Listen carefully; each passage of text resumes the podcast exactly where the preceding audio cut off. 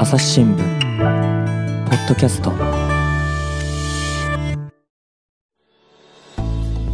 朝日新聞の神田大輔です。今回はですね大阪科学医療部の野中亮介記者に来ていただきました。野中さんよろしくお願いします。よろしくお願いします。はい、えー、今回のテーマは何でしょう、えー、今回のテーマはちょっと2年連続で取材することになったイグ・ノーベル賞についてお話しできればと思っております。えーとノーベル賞ではなくてイグのつく方ですね。そうです。イグの方です。はいはい。これってどういう賞なんでしたっけ？えっ、ー、とですねまあ主題としてはその人々を笑わせ考えさせるという実績に対して贈られる賞です、うんうん。でまあ、単なるまあパロディと思われがちでありますが、まあ、やっぱそれだけの独創的な研究や自由な研究を許してくれる、まあ、研究環境の裾野の広さとか、懐の深さを示す指標ともなっています、でもこれ、なんで野中さんが取材してるんですか、えっとですね、2020年と21年はたまたまその京都に関係する日本人研究者が相次いで受賞したので、うん、まあ、2年とも私が取材することになりました。野中さんはその京都の担当なんですか？そうです、普段京都に駐在しておりまして、まあ、京大をメインとしながらいろんな研究を取材しております。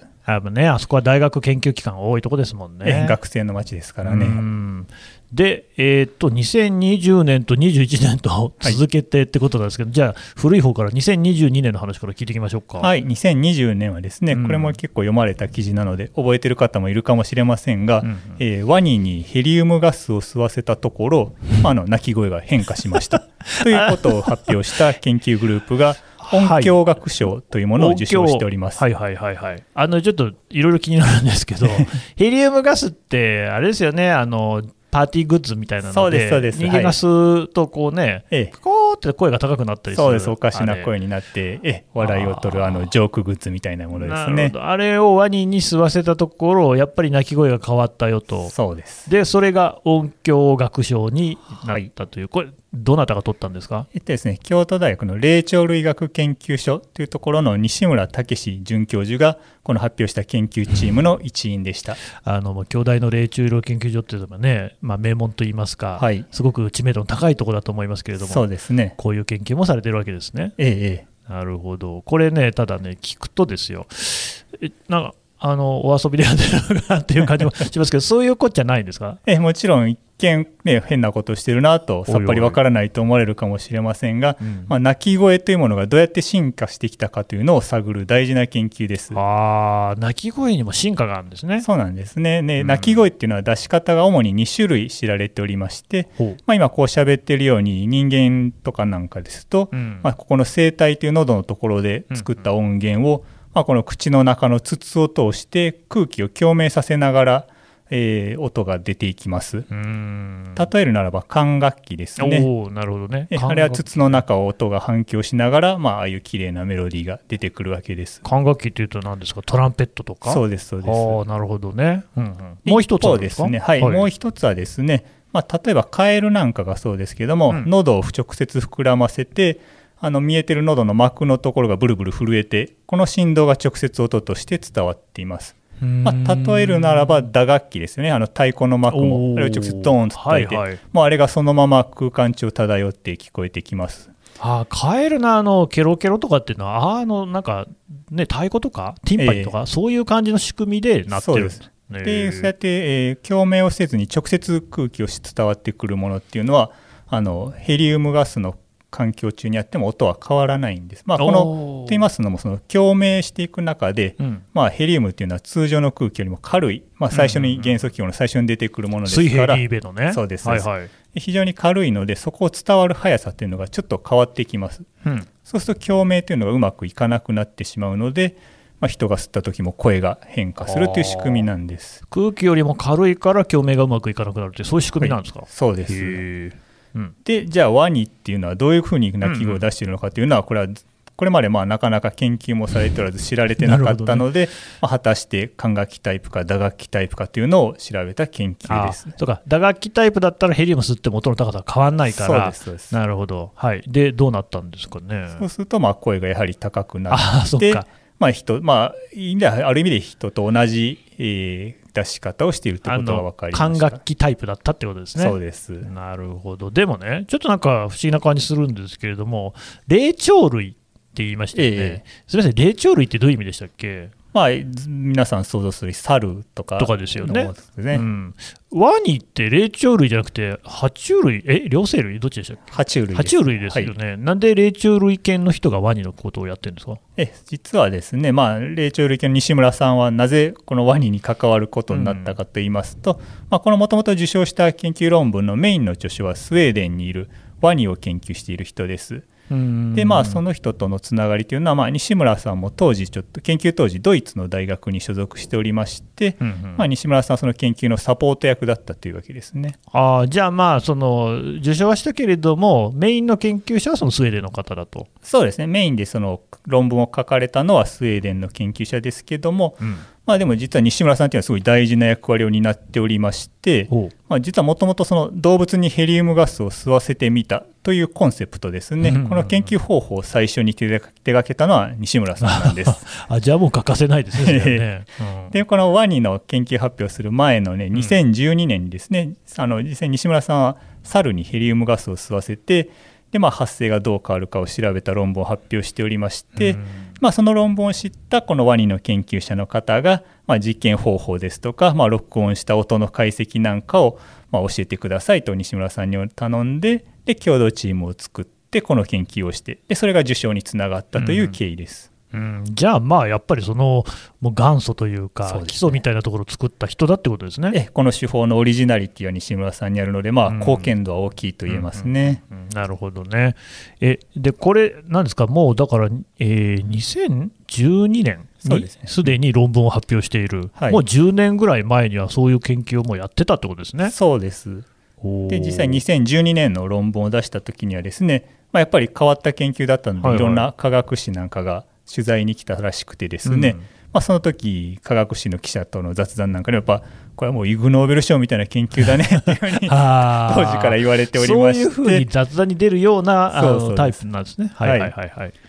うん、で、なんかなんかそういうこう研究、えでもちなみに別にあれですよね、研究ってって常にヘリウムガスを吸わせる研究をしてるわけじゃないですよね。もちろんそればかりじゃなくて、当然、その骨の形態ですとか、うん、まあ、化石なんかを見ながら、その猿の鳴き声の変化ですとか、うん、まあ、猿はいろんなパターンによって鳴き分けたりしますので、そういう社会性というのが鳴き声とどう関連しているのかというのを調べる研究をあのしておりますね。なるほどね、じゃあ、まあでもなんかあれですよね、それこそこう最近はノーベル賞でも、えー、物理学賞ですか、えー、50年前の研究がなんて話もありましたけれども、えー、やっぱりこうそういった研究を基礎的なことをいろいろ重ねていると、イグ・ノーベル賞も取れるっていうようなところなんですか、ね、そうですね、ずっと真面目な研究を続けてこられた中の一環として、まあ、この手の実験もされたということですね。うんうん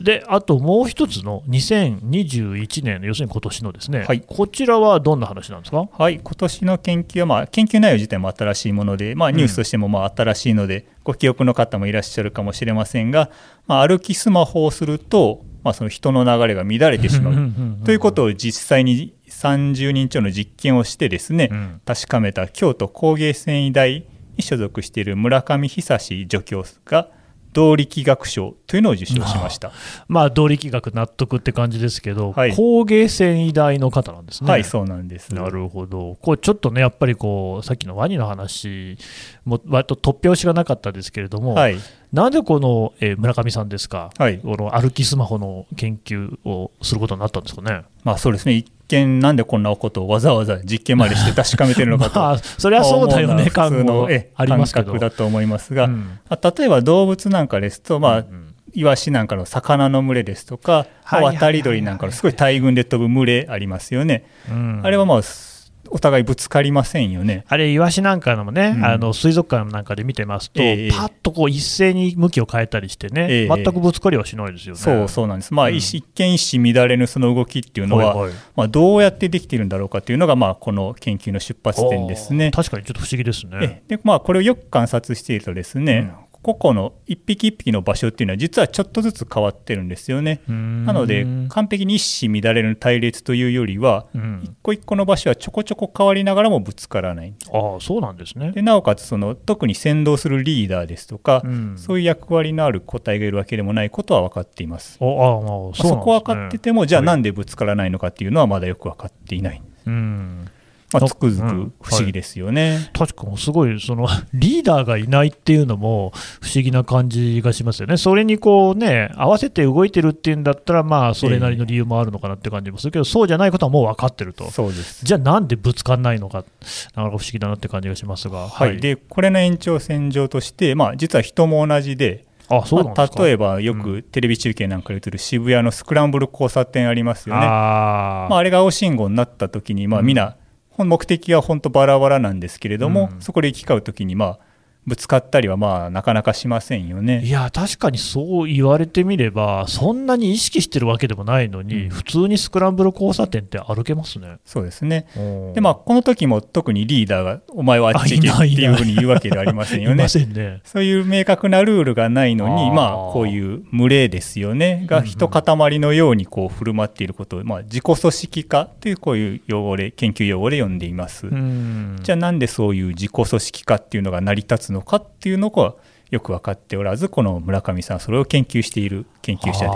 です。意外とそこ分かってないんですね。そうなんです。うん。えこれでもまあその自己組織化の話調べるんだったらその、それこそイワシとか調べればいいんじゃないですか？えで村上さん自身もカニですとか、はいはい、まあ、実際魚の鮎を飼ったりしていろいろこれまでも調べてきたんですが、うんまあ、メカニズムを調べるために一番都合のいいのは実は人間なんですよね。えー、なんでですか？というのはじゃあ例えばまあ視線なのか匂いなのか、うん、まあ、魚であればその水の流れを感知するのかいろいろな原因を推測して確かめていくのがまあ実験ですけれども、はいはい、一番簡単な方はその推測したこの理由をですね、まあ、遮断してみることですよね。そうすればそれで列がおかしくなったりぶつからないのぶつかるようになってしまえばこれが大事なポイントだったんだということが分かります。遮っちゃえば、それをもうね、それないよっていう状況にしちゃえば、あこれじゃないんだとか分かるってことですね。そうです、うんうん、でところが、まあ、鳥や魚なんか、そもそもどうやって世界を認識しているかというのも、まあ、それ自体が研究テーマでして、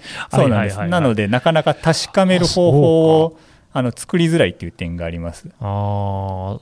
じゃあ、村上さん、そのあそうか、さっきおっしゃったように、30人ぐらい人を集めるってことになったと、はい、そうです、そうです。うん、何したんですか？で実際に人を集めて、まあ、普通に歩いた時のすれ違う、まあ、ぶつからないパターンですよね。うん、と、まあ、先頭集団にスマ歩きスマホをしてもらって してもらったんです、ね、まあ、いわばこれは視野を狭くするための手法ですよね。あなるほど、ね、視覚というものをある程度遮断したことでどうなるかというのを調べたのが今回の受賞した実験となります。まあ、それはイワシにね視野を狭くしろって命令したってそうはうまくいかないですもんね。そうですねあそういうことですね。うんうんうん、で実際実験したらどうなったんですか？で実験した結果ですね、まあ、歩きスマホをした人自身や、うん、まあ、それと向き合う人っていうのは歩く速度が落ちまして、うん、まあ、当然ながらではありますけどもところがですね、まあ、割とそこから離れて直接その人を見て避けたりとかするわけではない人たちの歩く速度も落ちていることが分かりました。そうなんですね。え。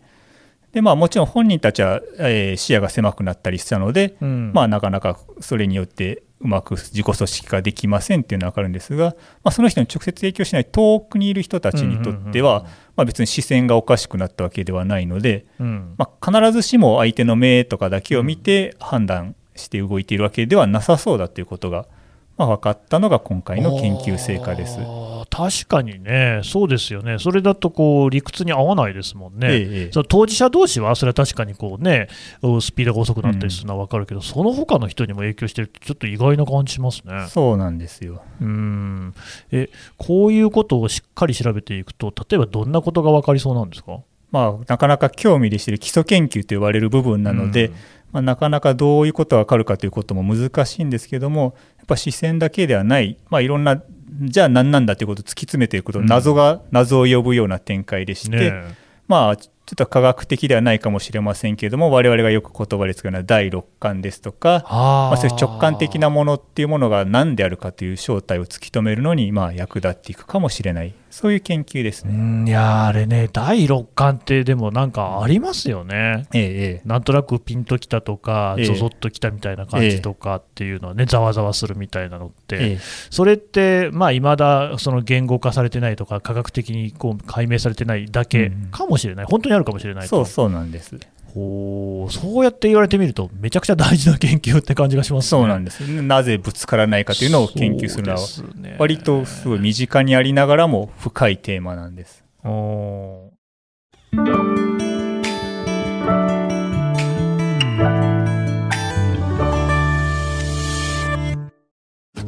ながら聞きできるポッドキャストって私の生活スタイルにちょうどいい。朝日新聞のニュースレターに登録すると編集者が厳選したニュースがメールで届くよ。思いがけない話題にも出会えるよね。ちょっと新しいニュースの読み方。朝日新聞。えなんか他に役立ったりすることってあるんですか？まあ、これは多少無理やりな面もありますけども、うん、実用面ですと、今、ドローンの集団飛行ですとか、まあ、大きな倉庫ですと、仕分けなんかはロボットがもう活躍している時代です。うんまあ、それはもうすごい無数の台数のロボットは制御しているわけですけれども、うん、まあ、自己組織化っていうのが分かれば、まあ、全く新しいそういう制御方法の開発に役立つ可能性があります。あれですか、ドローンってオリンピックでやってたようなやつとか、えー、そうです、まさにあれですね。自己組織化ですよね、確かにね。あれは滑らかに動いているようにも見えてますけども、うん、まあ、最初にちょっと触れましたけど、こっちはあれですよね、明確なリーダーと指揮命令系統があって、今は成り立っているんです。今のところはね。はいまあ、いわばその軍隊の行進ですとか、まあ、大会の時の整列ですよね、まあ、こうしなさいっていうの思いっきり中央集権的な命令があって従って飛んでいるのが今のドローンの集団飛行です。うん。あれ、なんかちょっとイグ・ノーベル賞っていうことで、なんかこう笑い話的に聞いてたら、かなり深い話ですね、これね。そうなんです。そういうその指揮系統があるから、今、そういう更新とかっていうのはできるんだけれども、はい、ひょっとしたらそういうそのえー、何でしたっけ？自己組織化、はい、みたいなことがこう突き詰めてできるようになったら、はい、別にそういうリーダーとかそう統制なしにみんな更新的な行動が取れるようになるかもしれない？そうですそうす。るとまあそれは外からのか乱といいますか、まあ、妨害に強いですよね、うん、中央の命令からしかないと、まあ、それがなくなった時にたちまち崩壊してしまいますけども自己組織化によってこの一軍のドローンないしロボットをコントロールできるようになればまあ、それはすごい何か外から加えられても少々のことではこう動じない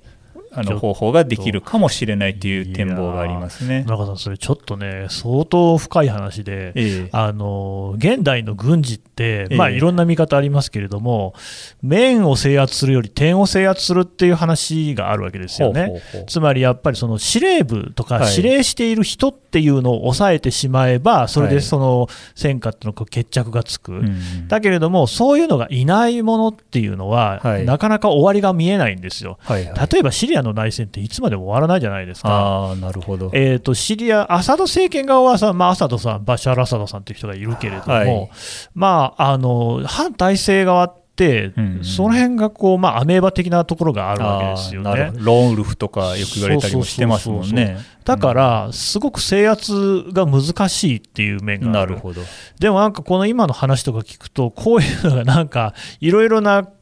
活用されるのか悪用されるのか分かんないですけれども、はい、なんか影響してきそうな気もしますね。はい。うん面白いですね、まあ、本人はね、村上さん自身はもう本当、カニへの興味とか、そういう群れへの興味からね、始めてる研究なので、まあ、純粋なピュアな好奇心から始まっている研究でありますけども、うんうん、まあ、そういうものこそ実は奥は深いんだなということを私もつくづく実感しましたね。あのさっきのね2020年の話の方ですと、うん、あれはあのもう10年ぐらい前の論文だったよって話がありましたけれども、はい、この村上さんの方はいつの話なんですか？実はねこれ2021年3月というまだ1年経ってないくらいの新しい論文が受賞したんですよね。でまあ今こうやって私も偉そうに意義のとか奥深さを語ってますけども あの2000その2021年3月の時には、まあ、割といい学術誌にこの論文載ってたので、あの大学側もいわゆるまた一般の報道向けにプレスリリースを使作ってで各社にあのお知らせしてくれたんですよね。まあ、でも私もこのタイトル「この歩きスマホが行列を乱す」っていうことをあのタイトルを見てまあそりゃそうでしょと。まあ思いますよね。思ってまああの記事も載せずスルーしてしまったんですね。まあ、幸いね他のマスコミ各社さんも同じように思ったより、まあ、まあどこにも載りませんでした。あそうなんですね、うん、おでもそこにちゃんとイグ・ノーベル賞を運営してる、ちなみに誰が運営してるんでしたっけ、これって。えー、っと、イグ・ノーベル賞ですね、イグ・ノー財団じゃなくて、えっとね、うん、大学の先生なんですけど、うんうん、でもそそういう人たちはちゃんと見てたんですね、その論文をね。ねちゃんとリサーチしてこれはなるほどとイグノ、イグノーベル賞に値するっていうのは、でもやっぱりそこそこらのこう研究じゃだめなわけですよね。はい、ちゃんとこう人数の研究で、これはっていうもので、なおかつ、まあ、若干そのね、あのユーモラスというか、うね、人を笑わせる、考えさせるっていうところが賞の対象になってくるってことは、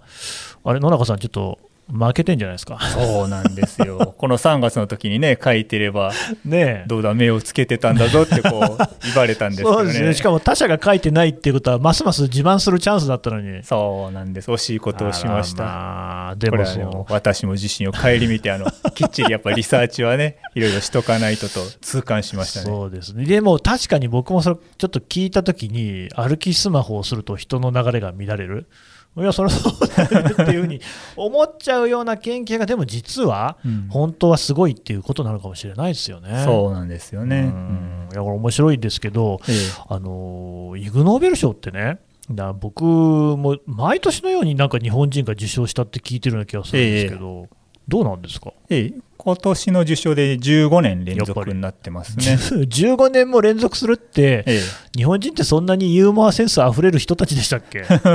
まあむしろ真面目にやってるからこそ受賞が続いているっていうのが やっぱあるんじゃないですかね、まあ狙って取れる賞では決してありませんので、ね、あそっかそっか、まあそうですよね、あのお笑いとかでもね、ふざけてやると逆に面白くない、真面目にやってるから面白いってとこありますもんね。まあ、受賞した方々、やっぱね、自分が取るとまさかっていうのが、どなたに聞いてもおっしゃるので、本人たちはもちろん至って真剣にその研究を追求しているわけです。これだでもあれですよね、そのまあ、あのイグがつかない方のノーベル賞なんかは、ええ、もう本当にあの最近ね、日本人の方のこう受賞続いてますけれども、ご高齢の方が多くって、え、やっぱりもうこれからね、この今のこうベテランの世代がいなくなった時に、日本の研究者がノーベル賞を取るのはなかなか難しいよなんていう、研究力低下してるよなんてことも言われるじゃないですか、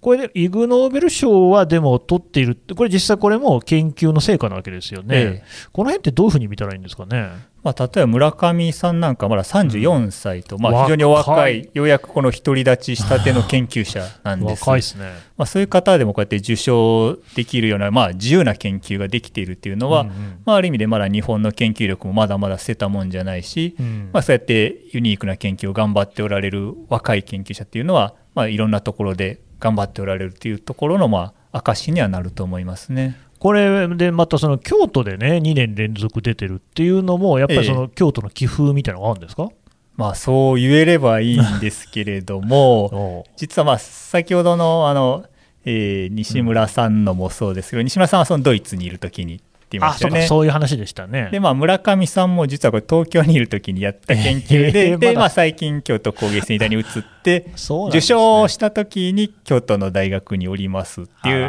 が、まあ、実は、あの、実情ではあるんですけれども、まあ、そういう一見ね、風変わりな研究をして、うん、まあ、そういう研究実績を引っ提げて、まあ、いろんなところのポストを探している人たちを、きちんと受け入れる土壌があるとはまあ言えるかもしれませんね。うんいや今、やっぱりね、どこ、うん、まあ、その理系に限らずですけれども、えー、どこでも話聞くと、やっぱりこう研究のね、こう明確な成果であったり、えー、そういうその例えば企業なんかに対してもプレゼンスがあるみたいなところが、すごく重視されてるなんて話も聞くじゃないですか。ねまあ、役立つかどうかみたいなねそうそうそう。生産性が高いかみたいなね。えー、でも、えー、やっぱりそればっかじゃないってことですよね。そういうところをきちんとこう評価する寄付っていうのは京都にあるとは言えるかもしれない。そうですね、そういうユニークな研究者を受け入れる、まあ、懐の深さというか、まあ、広さというか、まあ、そういう土壌はあるんじゃないかなとは感じますね。ということは、野中さんが京都を担当している限り、ひょっとして来年もイグ・ノーベル賞の記事書くかもしれない、えー、そうですよね。そう思います？ええ。まあ、何かしらやはり日本人は探していればユニークな研究者がね、各地にいますし、まあ、京都にいればそれは私にとっては幸いですけども、まあ、そうでなくてもきっと16年目というのは期待できるんじゃないかなとは思ってますね。うん、となると、やっぱり村上さんの論文みたいなのを見落とさないようにしないといけませんね。本当ですね、もうそれこそ私としてはもうこう日々の リサーチが大事になってきますね。なるほどね。わかりました。野中さん、どうもありがとうございました。ありがとうございました。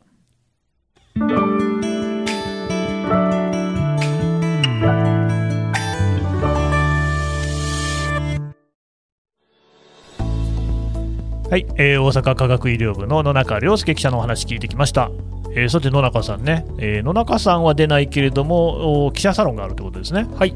えー、大阪の科学医療部はですね、うん、11月23日にあの記者サロンをオンラインで開催します。うんうん、内容はそのコラののモヤモヤを解決したいで、まあ、シリーズものでして、うん、まあ、今回で3回目を開かせていただきます。うんうんどなたが出るんですか、えー、杉浦記者が出演しますあもうね、ポッドキャストにも何度も出ていただいてますけれども、えコロナの、えー、後遺症のお話ですかね？そうですね今回、その後遺症について取り上げさせていただきますうんちょっとね、これ、本当に気になる方、あるいはまあ今ね、まだ大丈夫だけど、これからのことがね、えー、心配だって方もいらっしゃると思うんで、えー、これぜひね、参加していただければと思いますね。はい、野中さんでした。どうもありがとうございました。ありがとうございました。朝日新聞ポッドキャスト朝日新聞の神田大輔がお送りしました。それではまたお会いしましょう。この番組ではリスナーの皆様からのご意見ご感想を募集しています。概要欄の投稿フォームからぜひお寄せください。ツイッターやメールでも受け付けています。ツイッターでは番組情報を随時紹介しています。アットマーク朝日ポッドキャスト。朝日新聞ポッドキャストで検索してみてください。